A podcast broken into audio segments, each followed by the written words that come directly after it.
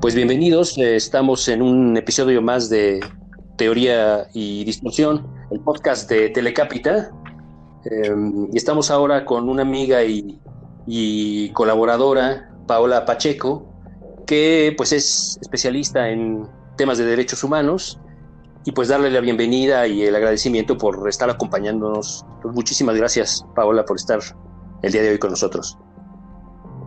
Gracias a, a ustedes, César Cuau y, y Ale, por la invitación a, pues, a pensar en voz alta y en colectivo, que creo que es muy necesario hacerlo siempre, pero más en estos tiempos de encierro que no permite la, pues, la convivencia cara a cara.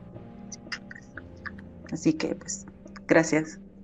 Y pues Paola nos propuso, nos propusiste, Paola, una, una línea de abordaje que nos interesa muchísimo porque pues estamos aún metidos en el mero en el momento de la reclusión, aunque ya saliendo de nuestras guaridas a, a intentar ver qué pasa con el mundo allá afuera. Algunos ya hace unos meses ya han salido, unos sencillamente nunca se metieron.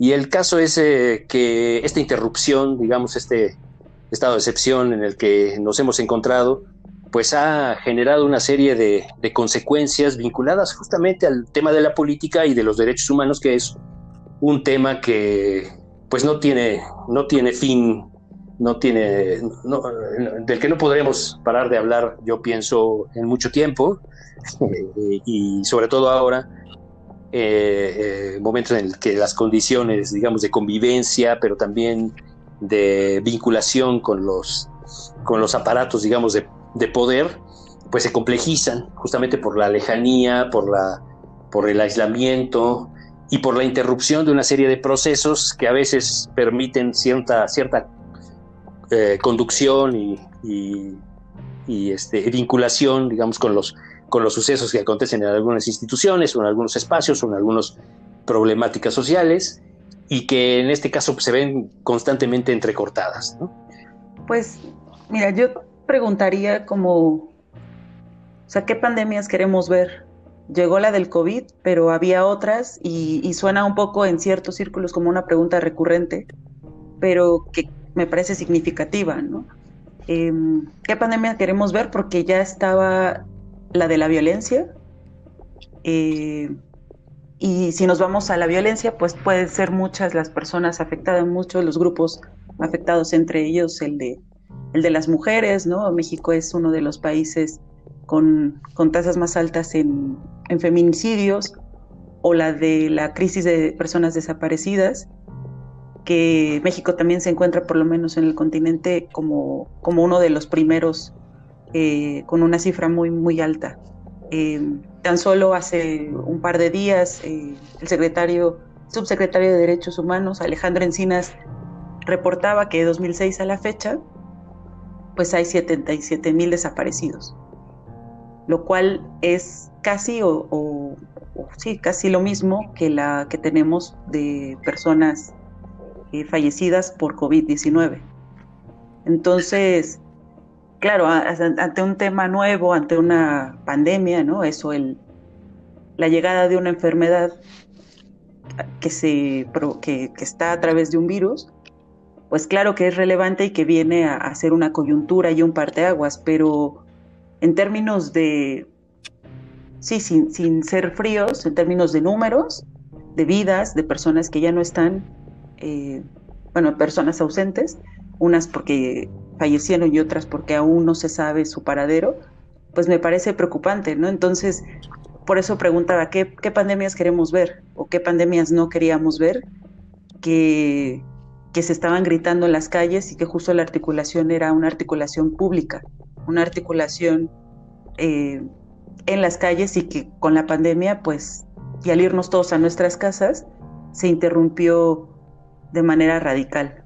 O quizás estamos más pendientes, más bien, de, de una cosa que ha pasado en nuestro país y en muchos países del mundo, pero particularmente en esta época siniestra en la que nos ha tocado vivir en este país, pues eh, eh, que ya eh, sigue pasando y que de algún modo este, lo estamos como observando de otra manera. Quizás también el tema de, del encierro y la, digamos, la cantidad de información que circula eh, tiene que ver un poco con esta especie como de retirar el velo para observar algo que ya estaba ahí, pero ver, digamos, los ojos de la muerte este, directamente.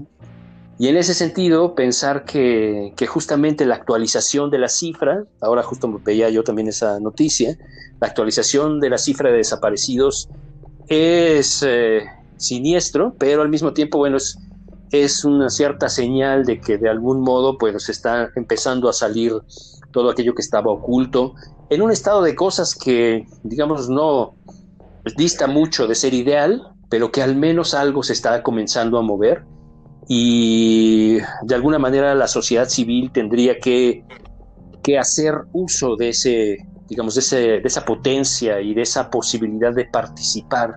Y ahí es en donde me parece que el asunto es problemático, justamente, porque la sociedad civil, esta cosa informe, un poco difícil de describir del todo, porque pues, estamos hablando de grandes masas de gente que en realidad no están articuladas como, como, un, como un todo.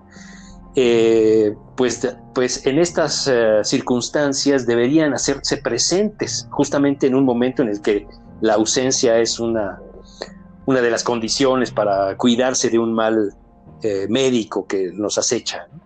Pero justo en estas condiciones coyunturales, además de, de digamos, un cambio de, de ciertas formas de asumir el Estado en este país, pues la sociedad civil debería reaparecer, y ahí es en donde yo siento un un defecto, algo que no está ocurriendo, a pesar de que sí hay muchos colectivos que están tomando la calle y que intentan, y que intentan ser punteros de, esta, de este llamado.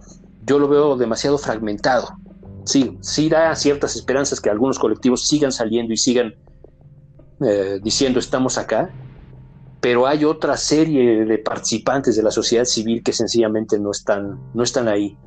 También son momentos complejos de muchas contradicciones, digamos, sociales, ¿no? Entonces, claro. entonces es, es, es complejo. De algún modo querríamos ver, ver más, y sin embargo, ya con lo que está ocurriendo, pues es un espacio interesante para, para poder intentar articular algo, a pesar de que se está tardando. Pero yo, yo no estoy tan segura de que no estén, o cómo medimos el, el, el alcance de que no estén, de la ausencia de estos colectivos. Ya. O sea, me parece que están, pero también el desgaste ha sido complicado, ¿no? Uh-huh.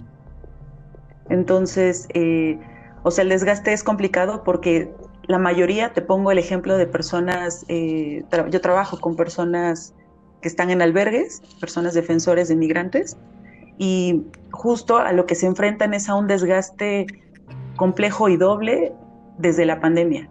Eh, actúan o trabajan y defienden desde, desde la precariedad total, donde los voluntarios no están, ¿no? Eh, entonces es un tema muy complicado, y yo creo que ya es un desgaste. O sea, las comunidades, eh, por ejemplo, las comunidades indígenas que también están trabajando y que están haciendo, intentando hacer comunidad en medio de la pandemia, es, es complicado. Entonces, no sé, o sea, y lo pregunto como genuinamente, si en de verdad están ausentes, o de qué manera están ausentes, si mediáticamente, o están ausentes en la articulación, o están ausentes, sí, así, totalmente, ¿no? También retom- retomaría lo que mencionas de las de la cifra de los eh, desaparecidos, la que presentó Encinas apenas eh, hace un par de días, creo. Pensar en setenta y siete mil desaparecidos, eh, o hablar de eso, justo eh, haciendo esta comparación entre las, las muertes por, por COVID, eh, me parece interesante como poner las dos cifras juntas, ¿no? Como que el, el, asun- el símbolo de la mortandad cuantificable, con el paso de las décadas, de las de, bueno, de la década, eh, o un poquito más, creo que sí nos ha dejado un tanto indiferentes a, a, a la cifra. Me explico, yo recuerdo que cuando empezaban los asesinatos en serie, eh, en la guerra del narcotráfico, y que y que se pasaba y que se hacía como la cuantificación de, bueno, ahora van, este mes fueron mil, este mes fueron dos mil, ya vamos en cinco mil al, el, hasta que empezaron a, a hacer ya por miles, ¿no? O sea, por decenas de miles. Y nosotros cuando hicimos el encuentro Telecápita del dos mil catorce, eh, me acuerdo que nuestra hicimos una actividad que era una especie de, llamamos, le llamamos interferencia artística, que era un recorrido, una caminata que planteamos entre, planeamos entre un grupo de unas ocho personas más o menos, y que intentaba reflexionar sobre las desapariciones. En aquel momento, nosotros, eh, en la publicidad que hacíamos para difundirla, poníamos que a la fecha, de dos mil siete a la fecha, eh, se contabilizaban eh, veinticinco mil desaparecidos más o menos. Y vemos que hoy estamos cincuenta mil arriba, ¿no? En tres veces el número, pues, ¿no? Que había hasta en aquel, en aquel entonces. Puede subir y, y quizás no pasa nada, ¿no? O sea, quizás eh, no hay un, no se, no se intensifica, ¿no? O sea, el escenario podría parecer el mismo que hace seis años, pero no obstante hay mucho más muertos y mucho más desaparecidos. Y esto en el, en el ámbito simbólico, pues parece que no, no genera tampoco un cambio. Si yo pensaba justo en el tema del necrocapitalismo, un término que ya, que ya teníamos desde hace un par de, pues una década, un poco más de una década, eh, rondando justamente nuestras maneras de, de interpretar los sucesos nacionales, ¿no?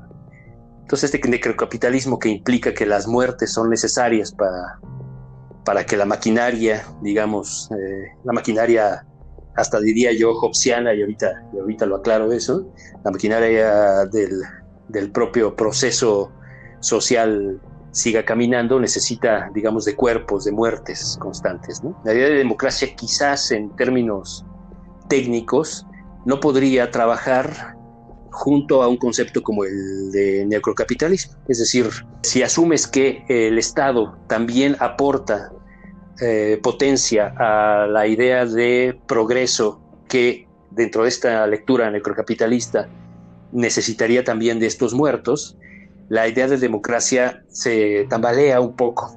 Y lo pensaba también a la luz de una cosa que este, estaba viendo ahora en la mañana, que era Vargas Llosa, bueno, hablando su, su retórica neoliberal, Eh, y atacando, digamos, a todas las dictaduras por igual, ¿no? Es decir, él decía Maduro, Castro eh, o las dictaduras eh, como las del Pinochet son la, son la misma cosa, una cosa justamente muy hobbesiana, ¿no? En el sentido de mm. son una y la misma mierda y lo que tenemos que hacer es apuntarle a la democracia. Y bueno, más allá de que sea un excelente escritor, Vargas Llosa y sus opiniones políticas que tendieron de la izquierda hacia una derecha muy, muy este, descarada, me parece, una derecha progresista de este tipo, eh, pues no, no reparaba, no repara esta lectura en que hay instancias justam- justamente de intermediación que asumen distintas posiciones eh, que no son del Estado, ¿no? Y luego, por un asunto de mera este, vínculo ahí este, de, de mi feed de, de Facebook, aparece, digamos, la... Eh, una teórica anarquista española que eh, se confronta con los marxistas diciendo que en realidad los marxistas, y me pareció muy interesante su planteamiento, aunque es en realidad la, la, la, la fórmula, digamos, este, más consabida acerca de la diferencia entre marxismo y anarquismo, era como los marxistas siempre querían tomar el poder y el anarquismo siempre se mantenía, que era una serie de doctrinas, más no una doctrina, digamos, absoluta, sino una serie de pequeñas doctrinas que intentaban más bien des, eh, alejarse de la idea de Estado, es decir, plantear formas eh, eh, estables que no necesitaran de, un, de una lógica centralista. Y bueno, pongo todo esto sobre la mesa solamente para sugerir que, que quizás hay unas opciones que nosotros vemos como, digamos, como, como un tema de derechos humanos o de, o de agrupaciones que están Eh, tocando o avanzando sobre ciertos ítems o ciertas agendas del momento, que tienen muchas distinciones y muchas diferencias, depende del, del tema que estén tocando. No son lo mismo, no es lo mismo los migrantes que tienen una condición política determinada eh, a, al tema del feminicidio, por ejemplo. Eh, pero que cada una de ellas, a pesar de las diferencias, sí apuntan a una ausencia del Estado, una ausencia del Estado que evidentemente no es solamente actual y que ojalá el Estado con este presente en este momento histórico en México pudiera sí verdaderamente remontar toda aquella carga histórica de una ausencia del Estado en estos territorios. Y lo digo porque hay una, que quizás la condición para que este necrocapitalismo este, pueda avanzar es justamente, mmm, digamos, dejar en el vacío el poder. No, no, que, no que los individuos ejerzan finalmente su propio poder en unos espacios para poderse representar, para poderse autorrepresentar de la mejor manera. Y el tema, por ejemplo, de los, de los indígenas podría caber muy bien acá, es decir, siglos intentando autodeterminarse frente a un Estado generalizador y centralista, y siglos también siendo negados en esa participación de manera más o menos intensa, pero finalmente siguen siendo cuestionados, discriminados, mandados a la periferia y, y un largo etcétera, ¿no? Es decir, la ausencia del, es, del Estado no, no ha implicado el, la toma de posición de una sociedad civil que tendría que reformular esas lógicas, y que quizás algunas de las de las agrupaciones, tanto las conformadas de manera institucional como alguna O N G, o como los, las naturales, digamos, las de voluntarismo civil o social, este, pues intentan de algún modo articular, y sin embargo se quedan un poco ahí Eh, intentando avanzar, que es muy importante que existan, por supuesto, ¿no? Pero intentando avanzar sobre problemas muy concretos que de todos modos siguen encontrando de algún modo esta racionalidad, la puerta de la racionalidad del Estado cerrada. Siento que es un momento paradigmático, ¿no? en, eh, y que nos tocó, digamos, un eh, necrocapitalismo reloaded, ¿sabes?, en esta pandemia, y que quizás por eso están saliendo muchos de estos temas, y que qué bueno que estén saliendo, pero que además se, se, se coincidieron con un momento de cambio en este país. O sea, yo me iría un poco atrás, o sea, no, no estoy tan segura de que sea la ausencia del Estado. O sea, creo que estamos, en todo caso, ante una nueva caracterización, ¿no? O, o podríamos repensar qué es el Estado hoy en, y qué es, cómo se conforma el Estado mexicano. O sea, no me parece que, que la ausencia de, la, de leyes, ¿no?, o la ausencia, como en ciertos territorios donde la ley o el Estado de Derecho desaparece, no signifique que el Estado sí desaparece. O sea, si, si nada más tenemos como esa concepción del Estado a través del Estado de Derecho, o bueno, a través de las leyes. No sé, o sea, me pongo a pensar en, en eso, porque sí hay una administración que está floja en cierto sentido, pero que muchos sirve para, para eso, para poder cerrar, por ejemplo, las fronteras, para poder decir no van a pasar los migrantes, o para poder eh, decir que se les va a quitar el fideicomiso a, al, al sector de, de cultura, pero también al, de, al fondo para víctimas, claro, y, al, y al de personas defensoras. Entonces hay esta contradicción, o juegan estas dos partes en donde efectivamente no hay en ciertos territorios el acatamiento de las leyes, pero hay otros que hacen valer otro tipo de ley, ¿no?, otro tipo de poder, y que están disputando esto, ¿no? También disputan rutas, disputan eh, formas de organización, formas de legalizar o de comercializar. Quizás también es la aparición de un Estado siniestro, porque al final yo me refería más bien a la, a la idea de un Estado positivo, digamos, de algún modo eh, racional y, uh-huh. y centralizado y, y, y aparentemente, aparentemente, digamos, presente en la, en la forma en la clásica forma clásica, y en el contrato social, de algún modo, que tanto Hobbes como Rousseau, pues ya sabes que es el, digamos, su centro, ¿no?, nada más que con sus diferencias. Pero claro, la aparición de un Estado siniestro es como un Estado fantasmal que hace las veces de un Estado que no es Estado, es decir, el crimen organizado, por ejemplo, y que algunos han llamado a esto no un necrocapitalismo, sino un capitalismo criminal, justamente aparece del lado criminal. Es decir, por darle una posibilidad nada más a este ejemplo, porque también podría haber otros ejemplos de la aparición de un Estado que no concebimos como Estado, pero finalmente eh, lo que dice Foucault opera y opera. Inoculado en los cuerpos de los ciudadanos también, ¿no? Porque al final nosotros también hacemos parte. Cuando decimos derechos humanos, estamos diciendo cierto tipo de luchas, cierto tipo de, de exigencias sociales que se van a hacer conforme a un Estado de Derecho, ¿no? Y en esa medida es una contienda política, una política, si quieres, micropolítica, una lucha un poco más sobrepticia de tensiones locales, pero finalmente tiene que ver con el Estado de Derecho, con una cosa legal, con una serie de, de reconocimientos, de presupuestos, de, de trabajo colectivo, ¿no? De reconocimiento identitario, de, etcétera. Pero lo que quería retomar de César acá es esa, esa idea. Eh, desde Chavillo, cuando leía... O sea, los teóricos del Estado, siempre tuve la impresión de que cuando hablan de un Estado, hablan como de un ethos, hablan como de una actitud, hablan como de un mood que, que tiene una vigencia y un reconocimiento, digamos, instituido, instituido en el rey, instituido en una constitución, instituido en un territorio, instituido en un parlamento, ¿no? Puede estar instituido en muchos lugares, en el voto, si quieren, pero que en realidad cuenta más como... como que todos tengamos la representación de eso, como que todos nos pongamos la camiseta y digamos, sí, sí, sí, pertenecemos aquí, este, tenemos esta banderita con los colores y nos sentimos parte de, de esta totalidad. Y en ese sentido me gusta la enunciación de un estado positivo, ¿no? Eh, porque coincide además con, pues, ciertos movimientos, ¿no? Eh, culturales que tienen un espíritu a la vez eh, positivista, ¿no? Cuantificable, eh, palpable, institucionalizable, decretable, y con un espíritu como que, que trata de hacerse patente en la idealización, en la positivización histórica, con registros, ¿no?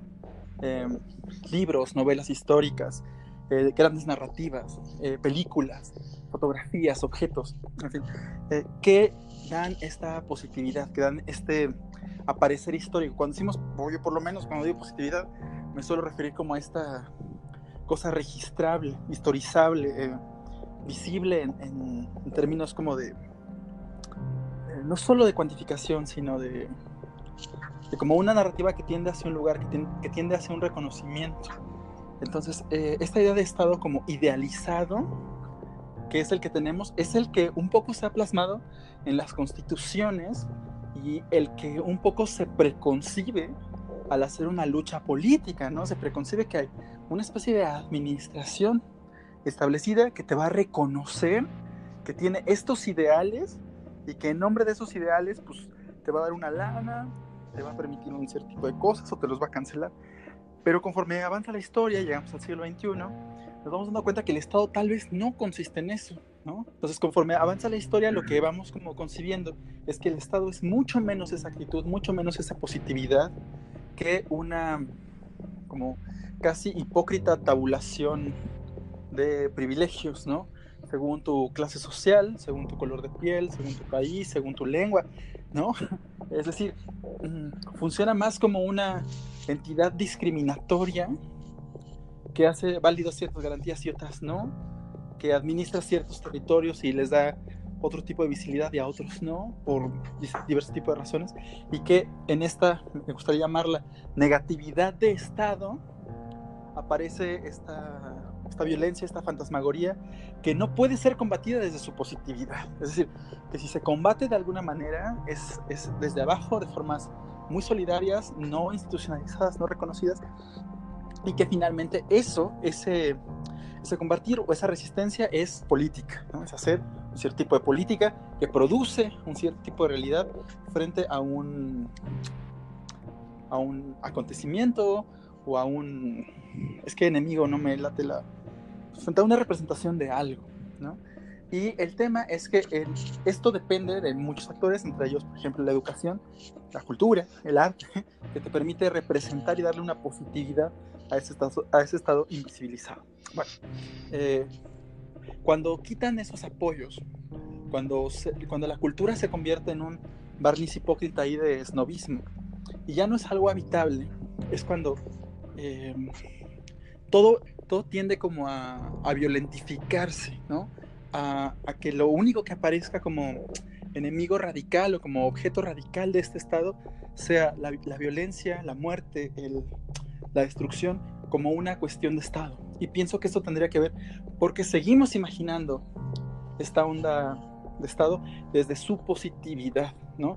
Y pienso que los derechos humanos están un poco ahí, es decir, que, que para, no, no sé si justificarse, pero sí para poner una base sólida o para legitimar su propia funcionalidad, necesita de los ideales positivizados del Estado, que son eh, pues que todos los seres humanos tenemos pues, estos derechos naturales, ¿no? etcétera.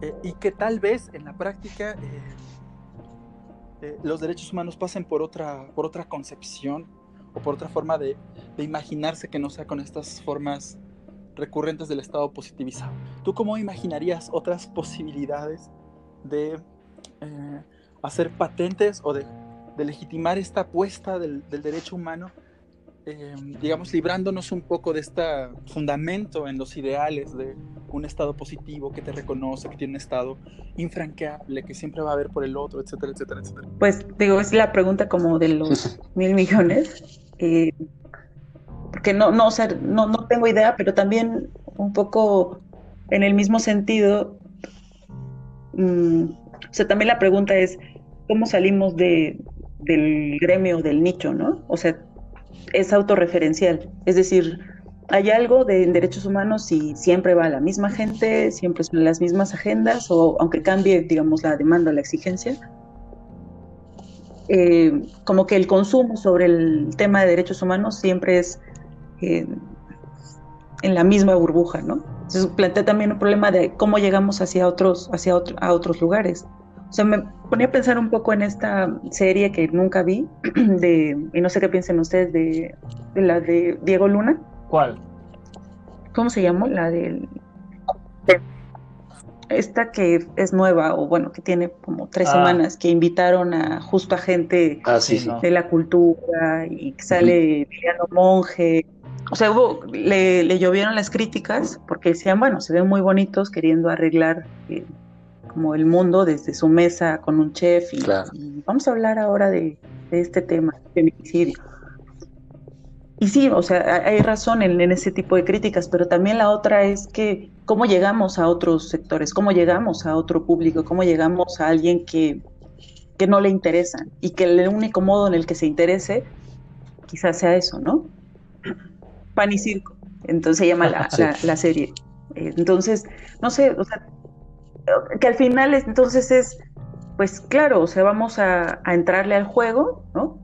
O sea, vamos a, a hacer un, un producto burgués desde la mesa para que entonces, o sea, pero bueno, o sea, al final no, no sé, o sea, no, no sé cómo llegamos a otros lugares en donde no seamos los mismos y las mismas, eh, publicando lo mismo, eh, marchando, eh, exigiendo por Ayotzinapa, eh, exigiendo, bueno, ya pasó Luz y Fuerza, ¿no? O sea, cambian como por, por la misma, o sea, el, el simbolismo y la, la lucha, o sea, en, cambia. Entonces, no sé, o sea, sí es, creo, creo que la pregunta de los, del millón o de lo que sea, porque no, no sé cómo llegamos a esto y cómo rompemos la barrera que tiene que ver con, con la comunicación, pero con algo más que también que se llama estrategia política, ¿no? Creo que tiene que ver mucho con la comunicación. Tiene como este modelo globalizante claro.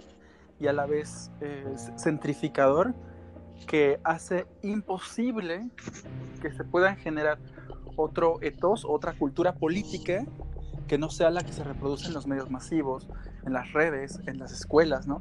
Yo creo que ahí está el tema y, y mientras, digamos, no colapsen todos esos medios inmediatos de propaganda, para ser muy adornianos, pues sí, ¿no? Eh, ahí estaremos. Un poco. Y un poco esto, o sea, nuestro podcast y todo esto, pues está chido, ¿no? Pero está jugándole un poco a eso.